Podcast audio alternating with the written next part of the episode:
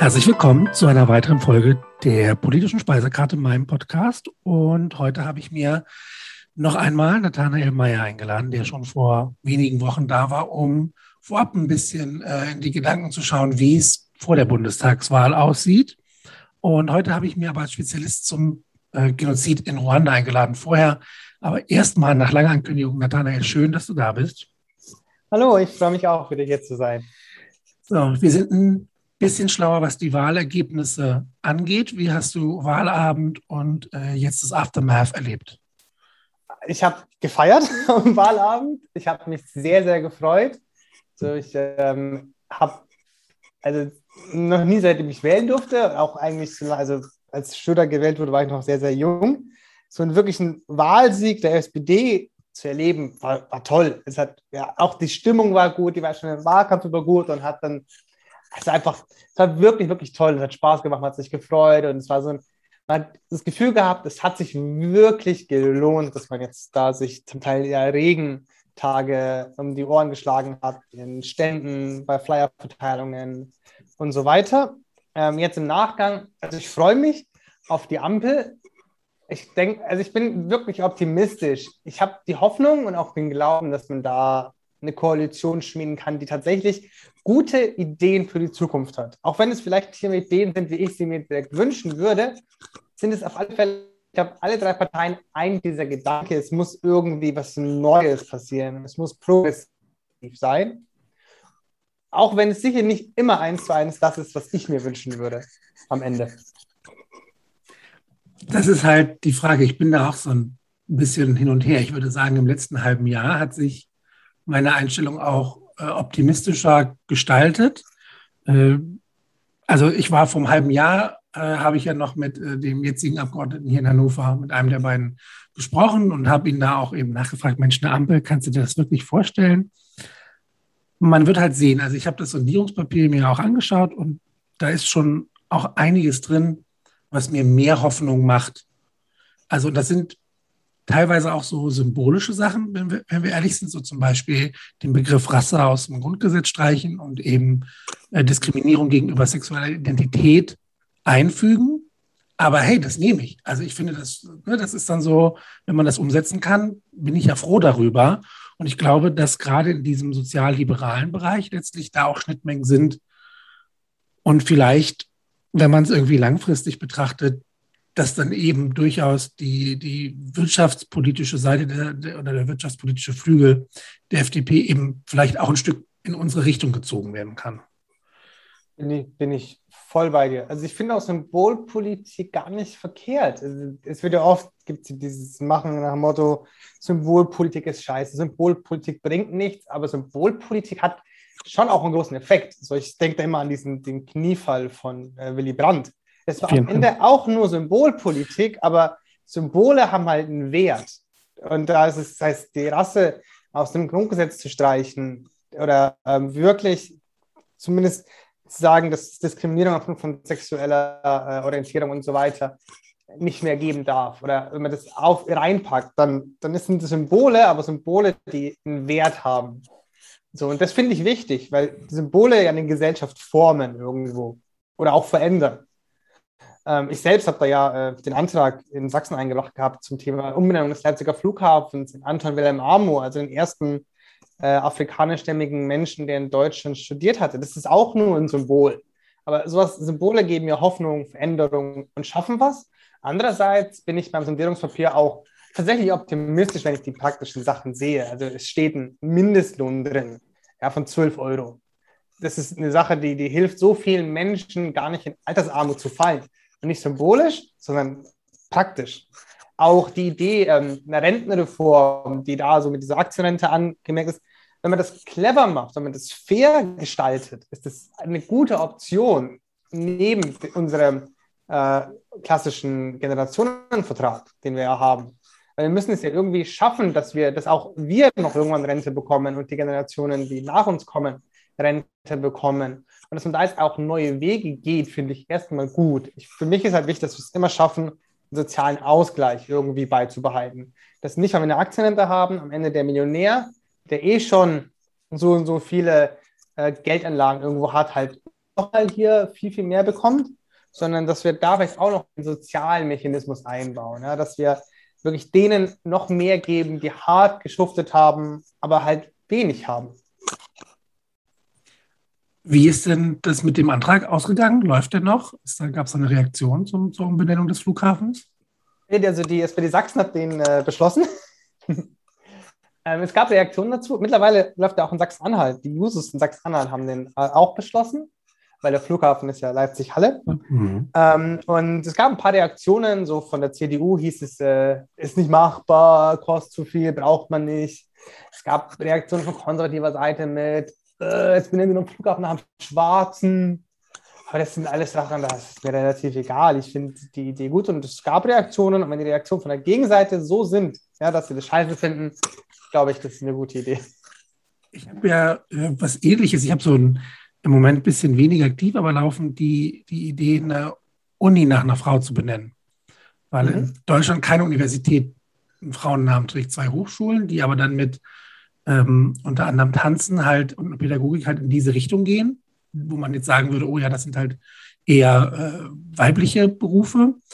Und das ist halt schon krass. Also ich habe da, weiß ich nicht, 30, 40 Unis angeschrieben, die keinen Namen haben, was die erleben, auch nur für die Namensgebung. Ne? Da habe das, das krasseste war die Uni Greifswald, die hieß vorher nach äh, Ernst Moritz Arndt. Mhm. Ja, ich weiß, das habe ich mitbekommen.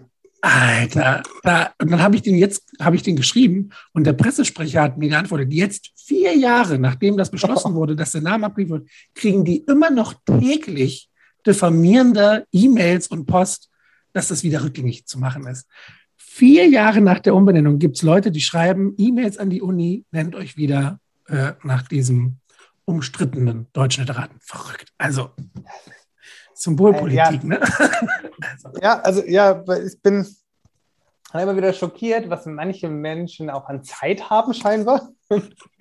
ähm, und auch an, an, also auch ein bisschen Respekt vor der, der, Durchhaltevermögen dieser Leute. ja, weil ich, das ist, am Ende tut keinem weh. Ja, es tut keinem weh, wenn man den Namen nicht nimmt.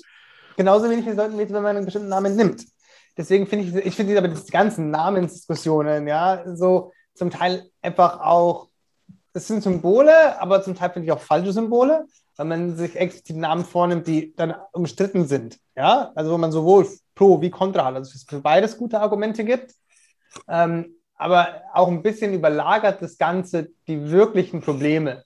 So, das soll gar nicht heißen, dass man diese Namensdiskussion nicht führen sollte. Es gibt Namen, Namensdiskussionen, die muss man führen. Es gibt in Deutschland immer noch äh, Straßen, die nach Lothar von Trotha benannt sind, mhm. Massenmörder in äh, Namibia. Der ist ja nicht umstritten, der ist ja nur bekannt aufgrund von einem Massenmord. Sowas, das muss weg. Ja, ähm, aber generell, egal wie man sich dann entscheidet, die Uni hat sich halt entschieden als Institution, hat man das halt meiner Ansicht nach zu respektieren. Dann kann ich eine Meinung dazu haben, eine, eine Meinung dafür oder dagegen. Aber dass man dann ständig das immer weiterführt und weiterführt und, und so tut, als würde jetzt an so einem Namen ähm, Wohl und Wehe der Gesellschaft hängen, finde ich, ist ein bisschen übertrieben oftmals. Ich nehme dein, äh, den, das Zuspiel direkt mal auf. Du hast jetzt Namibia angesprochen und äh, letztes Jahr, beziehungsweise jetzt vor ein paar Monaten, gab es hier in Hannover auch einen Vortrag von einem Professor zum Thema ähm, deutsche Geschichte in Afrika.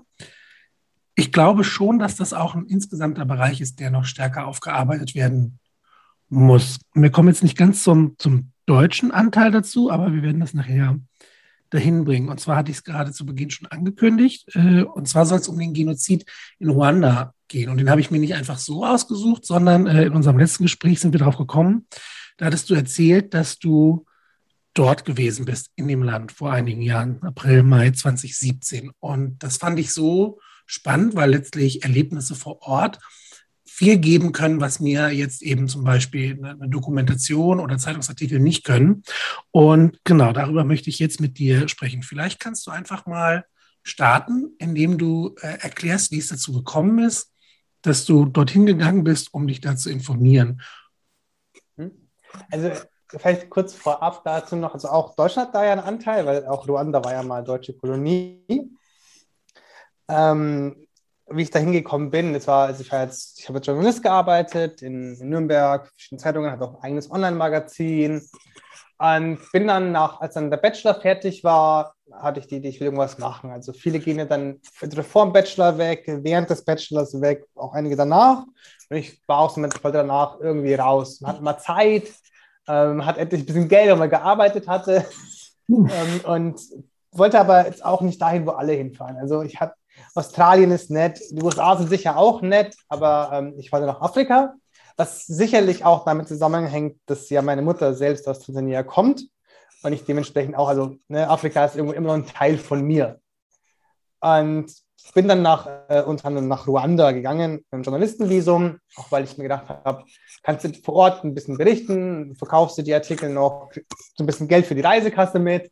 Hat dann auch ganz gut eigentlich funktioniert und so bin ich dann am Ende äh, im April in, äh, ja, in Ruanda, in Kigali gelandet. Vielleicht äh, gehen wir jetzt erst über, dass wir einmal kurz äh, erläutern, was eigentlich es mit dem Genozid dort mhm. auf sich hat. Ja, ähm, also es gab ja den Genozid äh, zwischen den Hutu und den Tutsi. Also die Hutu haben äh, die Tutsi massakriert. Es ist also den Genozid zu erklären, wäre, glaube ich, eine Sache für, da gibt es ja ganze Bücher und, und Vorlesungen, wie das dazu kam. Es war halt, wie das so oft ist, ne, koloniale Regime, erst die Deutschen, dann später die äh, Belgier, haben halt eine Bevölkerungsgruppe hofiert, die aber nicht unbedingt die Mehrheit in der Gesellschaft gestellt hat. Wobei sich hier auch die Frage stellt, ist, ob es sich in Ruanda wirklich um zwei Volksgruppen handelt. Da ist die Wissenschaft und sind sich auch alle in Ruanda nicht immer einig. Ähm, und am Ende war das halt so, nach der Kolonialherrschaft, als es dann vorbei war, gab es halt so einen leichten Umschwung. Ne? Und das Problem war, dass schon vorher, als schon die Deutschen angefangen hatten, dass die, ähm, die, die vermeintliche Ethnie, also ob Tutsi oder Hutu, in, in den Pass eingetragen wird. Nachdem halt die Elite aus Tutsi bestand, rein, haben halt äh, ha, die Hutus fanden das nicht so super pralle und das ist ein bisschen vielleicht euphemistisch ausgedrückt, aber haben halt, es gab halt dann schon ja, über Jahre, es hat da gekocht und geschwelt. Und dann, als äh, die Präsidentenmaschine abgeschossen wurde von militanten Regimegegnern in Ruanda, äh, kam es halt zum Ausbruch so über, über Nacht zum Genozid. Es war ja dann auch nicht lange, waren 100 Tage, in denen äh, Millionen, also ich glaube eineinhalb Millionen Menschen massakriert worden sind in einem Land mit äh, einer Größe von Hessen, ja, und jetzt auch nicht massig viel Einwohnern.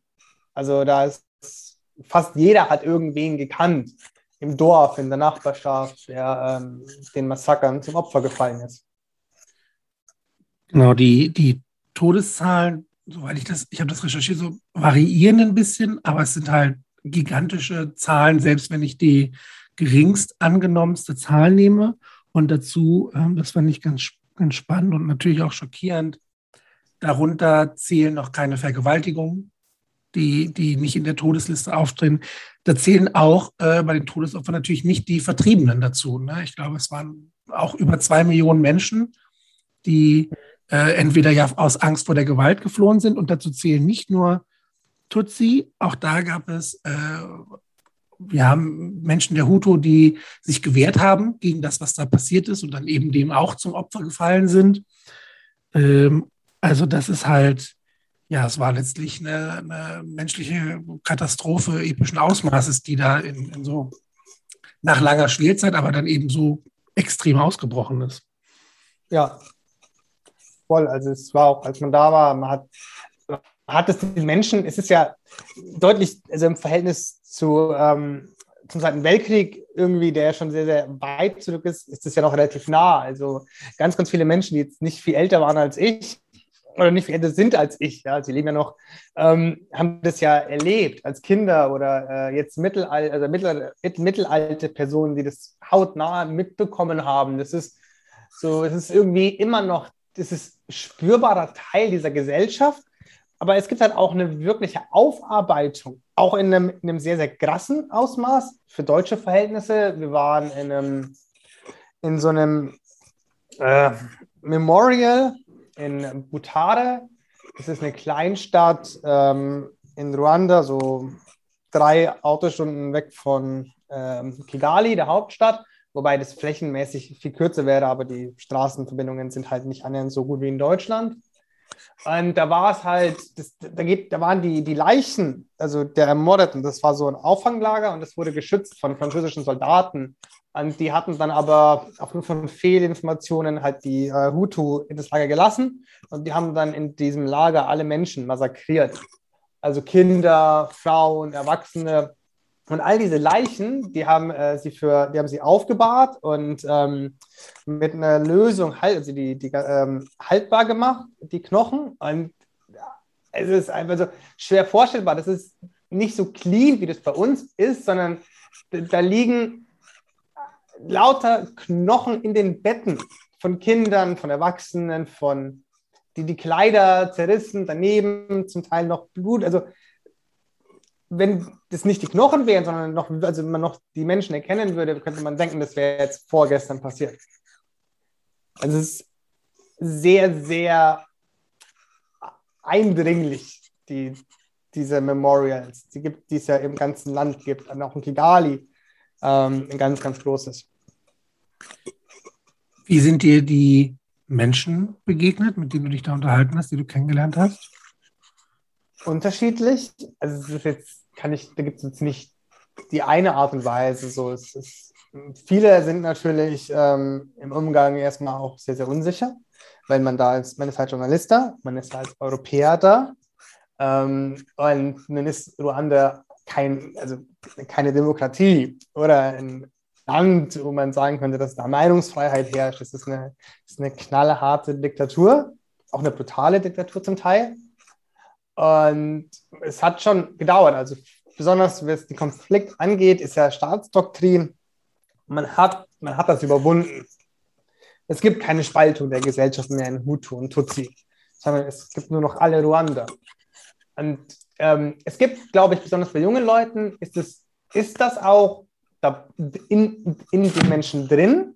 Aber wenn man dann länger mit Personen geredet hat, die älter waren, mit so äh, Anfang oder Mitte 30, Anfang 40, ähm, da war das im Vordergrund, hätten sie das nie so gesagt, aber man hat mit denen geredet und dann hat man schon mitbekommen, es ist immer noch, also diese Vorurteile in den Gruppen. Und man ist halt am Endeffekt doch noch Hutu oder Tutsi. Und so ein wirkliches, man ist jetzt nur noch ein Ruanda mit Ruandern, die egal welcher Ethnie oder welchem Stamm sie angehören.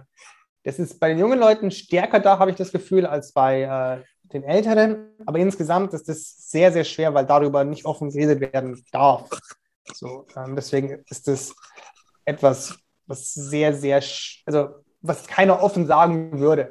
Aber insgesamt bin ich, bin ich wirklich, also ich Hochachtung auch vor dem Land, wie viel Geld und Mittel es auch tatsächlich in, in diese Aufarbeitung steckt. So, ja, das haben wir so nach dem Zweiten Weltkrieg nicht gemacht.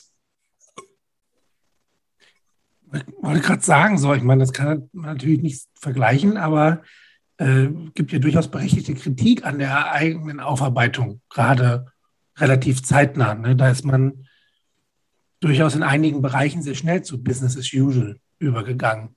Gerade auch was äh, involvierte Menschen im, im, neuen System dann äh, betraf. Das ähm, muss man wohl sagen. Ähm, würdest du, also zwei Monate hast du erzählt, warst du da, äh, abgesehen von den Memorials, was ist dir noch irgendwie hängen geblieben aus dieser Zeit? Also, ein, also vieles, weil es ist, es ist halt ein sehr, sehr kleines Land in Zentralafrika. Aber ähm, ein straff geführtes Land, so, auch wirtschaftlich ein prosperierendes Land. Ähm, und es ist, es, ist, es ist halt anders. Mir sind super viele, super nette Menschen hängen geblieben, die, ähm, mit denen man viel Zeit verbracht hat, mit denen man oft mal auch ein Bier trinken war. Ähm, also, und mit denen man einfach auch miteinander reden konnte. Auch unabhängig davon, dass man ja komplett anders lebt. Also, eigentlich. Ähm, mir ist ein wunderschönes Land in Erinnerung geblieben, mit viel Potenzial ähm, und auch einfach eine, eine Geschichte, die, die, es anders macht als viele andere Länder in Afrika, die aber die, die sowohl irgendwo äh, Bürde ist, wie aber auch Chance bietet. Und dann tatsächlich, also auch so Kleinigkeiten wie, wir waren da, hatten einen Bericht über die, äh, die Börse in Ruanda, also die Handelsbörse. Die war in so einem riesigen Skyscraper. Der war aber eigentlich komplett leer, bis auf so eine Etage und da war eine Börse drin. Da haben 10, 15 Leute gearbeitet und die, die Trades wurden per Hand ähm, auf eine Tafel notiert, weil da halt auch wenn es hochkommt, fünf Trades die Woche stattfinden. Man kann auch nur irgendwie fünf oder sechs Unternehmen, oder damals konnte man, vielleicht sind ein bisschen mehr, fünf oder sechs Unternehmen handeln. So, also kein Vergleich zu einer deutschen Börse in Frankfurt mit einem computergestützten Handelssystem und ich weiß gar nicht, wie viele Tausenden von Trades am Tag. Aber Leute, die da wirklich was gemacht haben, da, ich habe dann mit dem ähm, Chef der Börse geredet, der kam, äh, da bin England und New York studiert und gearbeitet in der Wall Street und kam halt zurück, um hier die Börse in Ruanda aufzubauen. Ähm, und die war auch jahrzehntelang die kleinste Börse der Welt. Und das sind so, so kleine Momente, wo man sich denkt, das ist, das sind Sachen, die, die zeigen, da ist ein Wille da, man will irgendwas machen, man verändert irgendwas. Aber auf einem, also auf einem Maßstab, wo ich denke, dass wir, also da kommen wir noch zur Entwicklungspolitik, glaube ich. Ich glaube, wir gehen das ganz oft falsch an. Aber das ist vielleicht ein Thema für eine andere Frage dann. Aber das sind solche Sachen, die mir hängen geblieben. Auch aber am Ende sind mir wirklich die, die Menschen hängen geblieben, mit denen man Zeit verbracht hat, die uns auch viel geholfen haben, weil ähm, ich konnte jetzt ja keine Kinyarwanda, also die Landessprache, und Englisch, Französisch ist jetzt nicht so, dass das jeder sprechen würde. Das heißt, wir haben immer Leute gebraucht, die übersetzen. Und ja, das war einfach auch sehr, sehr herzensnette Menschen. Kannst du, ähm, das habe ich jetzt nicht vorbereitet, aber kannst du was dazu sagen, wie es möglich ist, dass äh, das Land, was du da angesprochen hast, als prosperierend und tatsächlich äh, in den letzten zehn Jahren teilweise ähm, Anstieg des Bruttoinlandsprodukts von irgendwie acht, sagen wir mal sieben, acht Prozent hat, wie das sein kann, wenn eigentlich ja durchaus das da so, ähm, naja, straff geführt, hast du gesagt, letztlich ja aber auch immer noch nicht wirtschaftlich nachhaltig aufgestellt ist, wie wir das vielleicht denken würden. Hm, äh, wirtschaftlich nachhaltig, das weiß ich gar nicht. Ich glaube, es ist, also nicht, also klar, aber das ist halt Afrika. Man kann jetzt, glaube ich, nicht sagen, die müssten so wirtschaften oder so, so ein System haben, wie wir das haben. Ähm, also erstmal will ich, glaube ich, sagen, also erstmal ist, es ist so ein bisschen problematisch. So eine Diktatur, ähm, so, so scheiße eine Diktatur ist und so, so Menschen verachten, hat natürlich, was sowas angeht, gewisse Vorteile. Wir sehen es in, in, in China. Ja, man kann Sachen durchorganisieren und takten. Und da gibt es den, der auch den Ausspruch von Kagame, also dem äh, Präsidenten Ruandas, der hat gesagt, auf Kritik aus dem Besten, ihr habt jahrzehntelang euer System aufbauen können in Monarchien und Diktaturen, bevor es so weit war wirtschaftlich, dass ihr eine Demokratie äh, gemacht habt. Der Spruch stimmt natürlich so nicht, aber das ist so die Denkweise dahinter. Und es ist auch wirtschaftlich nachhaltig. Es werden, es gibt Firmen, die sich da ansiedeln, um Produkte herzustellen. Es werden Fabriken gebaut und man, man entwickelt Produkte langsam. Und je mehr das kommt, desto, desto mehr entsteht so ein Wirtschaftszyklus, dass Produkte ineinander greifen. Und dazu kommen jetzt ja auch, auch in, ganz samt in Afrika viele äh, Projekte, sei es äh, Freihandelszone, solche ostafrikanische Freihandelszone in dem Kontext ähm, wo man auch, oder halt Ruanda mit Tansania und Kenia und Burundi, wo Handelsverbindungen entstehen, wo sogar die Überlegung einer gemeinsamen Währung aufgekommen ist. Das sind alles Punkte, die, die wirklich wirtschaftlich ähm, nachhaltig sind, die halt aber natürlich brauchen. Aber sie haben eine Option, was zu schaffen, sie, wo wir erst, wir es halt erst umstellen müssten. Weil unser Wirtschaftssystem, wie wir es haben, ist ja auch nicht wirklich wirtschaftlich nachhaltig betrachtet, also wie man es jetzt betrachtet. So dazu kommt, dass auch in vielen Bereichen Ruanda weiter ist. Zum Beispiel gibt es in Ruanda ein Plastiktütenverbot. Da darfst du mit keiner Plastiktüte einreisen und sie haben es trotzdem geschafft, weil sie halt dann vor Ort Papiertüten produzieren. Und das braucht total einkaufen noch. Deswegen ist es, es ist ein Land wirtschaftlich im Aufbruch. Und ich glaube, zu was Positivem, wenn man es am Ende nicht ähm, irgendwie untergräbt. So, wenn man, wenn man das, ich glaube, dass man eine Chance hat, mit einer wirklichen guten Politik es zu schaffen, dass Ruanda wirtschaftlich prosperiert und sich zu einer Demokratie entwickelt. Weil das ist halt oftmals gar nicht dahinter. Das ist auch gar nicht, oftmals gar nicht gewollt aus der Sicht der Entwicklungspolitik, zumindest meiner Meinung nach. Vielleicht war Nachhaltigkeit irgendwie, also das, das ist ja eher im, im umwelttechnischen Bereich so. Ich meinte damit wirklich einfach so, wie wir Wirtschaft verstehen. Ne? Wir haben ja auch wirtschaftspolitische Ziele und versuchen die irgendwie umzusetzen und genießen ja durchaus eine bestimmte Stabilität.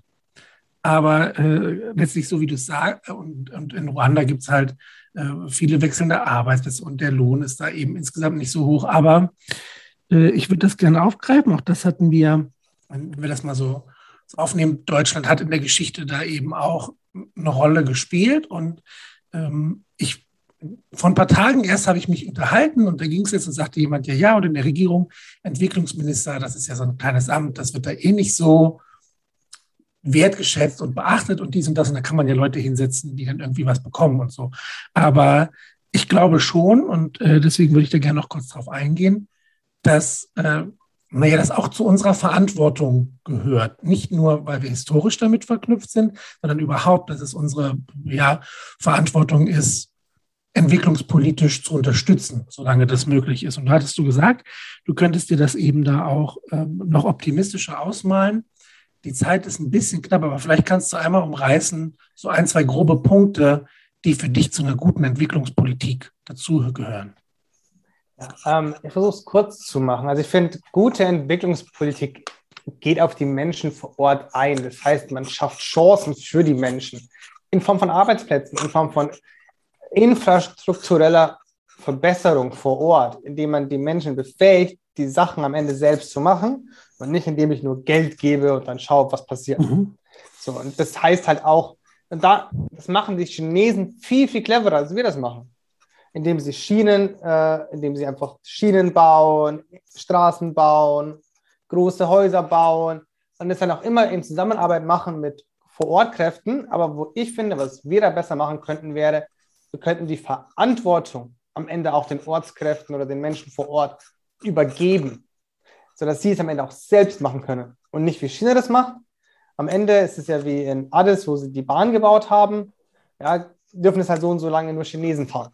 So, dann lernt trotzdem die Afrikanerin oder der Afrikaner, der schafft es nicht, weil, es, weil er gar keine Chance hat, diese Bahn fahren zu dürfen. Und das finde ich ist gute Entwicklungspolitik. Wir, wir helfen den Menschen, indem wir ihnen Fähigkeiten vermitteln, mit denen sie vor Ort was anfangen können. Und natürlich gehört auch Geld dazu. Also wenn wir Sachen aufbauen wollen, benötigt es Geld.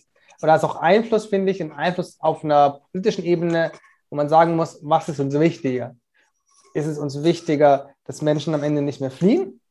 Oder ist es uns wichtiger, dass die Menschen vor Ort wirklich Demokratie erleben? Da würde ich sagen, dass sie Demokratie erleben und das für Hand in Hand. Da muss man halt Druck ausüben, politisch, auf die Machthaber in diesen Staaten zum Teil und die demokratischen ähm, Machthaber unterstützen, viel, viel stärker als wir es jetzt tun politisch. Plus andererseits vor Ort wirkliche Projekte und nicht nur ein Dursttopf mit Geld. Und ich glaube, ich würde noch einen dritten Punkt ergänzen, nämlich abgesehen von ähm, ja, dieser Ausbildung und den Finanzen, und, sondern auch noch äh, Zeit. Also ich glaube, äh, viele Menschen, die das nur so halb mitbekommen, äh, sind da manchmal auch ein bisschen ungeduldig. Also wir hatten es ja jetzt angesprochen, Menschen, die eben den Genozid 1994 äh, erlebt haben, die sind halt jetzt mittleren Alters. Und ich kann jetzt nicht einfach sagen, ich mache dann ein Projekt ein, zwei Jahre und dann habe ich das halt umgedreht. Der, der ja, Ausbau von Bildung ähm, und Infrastruktur und dadurch letztlich eben irgendwie eine Stärkung des Landes und dann vielleicht auch eine Demokratisierung, ist halt ein Prozess, der sehr, sehr, sehr lange braucht. Und ich glaube, da gehört zu einer Entwicklungspolitik dazu, auch sich bewusst zu machen, dass das ein langer Prozess ist und halt nicht, ich bestimme in einem Jahr, wir geben da jetzt was dazu und dann gucken wir mal jedes Jahr, wann wir das wieder kürzen und letztlich wegbrechen lassen. Nee, auf alle Fälle. Zeit ist elementar. Und ich finde, wir, wir als Europäer, wir sind da oft so von oben herab. Nach dem Motto, oh, warum schaffen das denn die, die Afrikaner jetzt nicht? Oder oh, warum schaffen das Südamerikaner jetzt nicht? Wir haben in Deutschland Jahrhunderte gebraucht bis zu einer fähigen und funktionalen und stabilen Demokratie. Wir haben uns wie oft in Deutschland miteinander auf die Birne gehauen. Die Bruderkriege noch unter Bismarck und ja, das war alles nicht annähernd eine Demokratie. Wir haben auch ganz schön lange gebraucht, bis wir diese stabile Demokratie hatten, die wir jetzt haben. Und ich finde, die Zeit muss man auch den anderen geben, plus die Hilfen, die wir hatten, die ja. wir auch geben müssen. Und dann ist es völlig egal, ob das Afrika, Asien, Südamerika, Europa ist. Dann können alle Menschen Demokratie. Das ist immer mein, mein Lieblingsbeispiel, wenn wir darüber reden. Äh, wie man demokratisiert und so. Unsere erste Demokratie ist krachend gescheitert und in der NS-Nazi-Regierung äh, ausgeufert. Und dann sind äh, die Alliierten letztlich, gibt es jetzt noch Soldaten, die hier sind? Wie viel Unterstützung wir über Dekaden hatten, wie viel Geld man reingepumpt hat, um, unsere, um unseren Staat so aufzubauen, wie er jetzt ist, das ist ja mit nichts anderem zu vergleichen. Also, ne, und wie lange das gedauert hat. Und auch hier gibt es noch, das müssen wir ja leider auch sehen, äh, undemokratische Kräfte, die die Grundordnung attackieren in eben nicht einer winzigen Zahl. Das aber, heißt, äh, ja, bitte. Aber nicht nur wir, ja. Also ich meine, Frankreich ist in der fünften Republik angekommen ja, mittlerweile. Klar. Na, klar. So, also das ist, ist, ist normal. Man braucht Hilfe, Unterstützung von außen wenn, es eben Staaten gibt, die die dann geben können, wie bei uns, die Alliierten, vorrangig die Amerikaner. Ähm, aber genauso braucht man Zeit. Ich meine, wir, wir waren so weit, wir hatten schon so viel, dass, dass wir wirklich Demokratie sozusagen auch wagen konnten in gewisser Weise. So, und wie du sagst, es gibt auch heute noch genug Leute in Deutschland, die, die lieber eine Diktatur hätten. Da gibt es ja, wenn ich die Leipziger Autoritarismusstudie lese, wird mir immer wieder Angst und Bange. Wir, wir nehmen den positiven Aspekt von, mit Optimismus und äh, den Wünschen nach einer starken Entwicklungspolitik als Schlusswort. Und äh, wie du sicherlich weißt, zum Abschluss nehme ich immer gerne noch den eigenen Titel des Podcasts auf politische Speisekarte und würde gerne von dir wissen, äh, hast du einen Geheimtipp zum Essen, Naschen, kochst du gern um damit quasi die Folge abzuschließen? Oh, das ist, ähm, ja, ich koche tatsächlich ganz gerne. ähm, aber auch verschiedene Sachen. Also ich, was ich in letzter Zeit ganz, ganz gerne mache, ist ähm, so ein Mango-Curry-Hähnchen. Ein bisschen Reis, äh, Mango, Hähnchen, schön angebraten, scharf, ein bisschen ordentlich gewürzt. Das schmeckt lecker. So. Nathanael, vielen Dank für deine Zeit. Ich danke dir. Für deinen Input. Äh, es ist schön, auch mal so, also das ist für mich auch ein bisschen eben Horizont erweitern. Wirtschaftspolitik hier, Bildung und so. Spannend für mich als Lehrer, ist aber auch einfach schön, noch dazu zu lernen. Danke, dass du dir Zeit genommen hast. Sehr, sehr gerne. Es hat mich sehr, sehr gefreut und war sehr, sehr schön. Wie das letzte Mal und wie immer.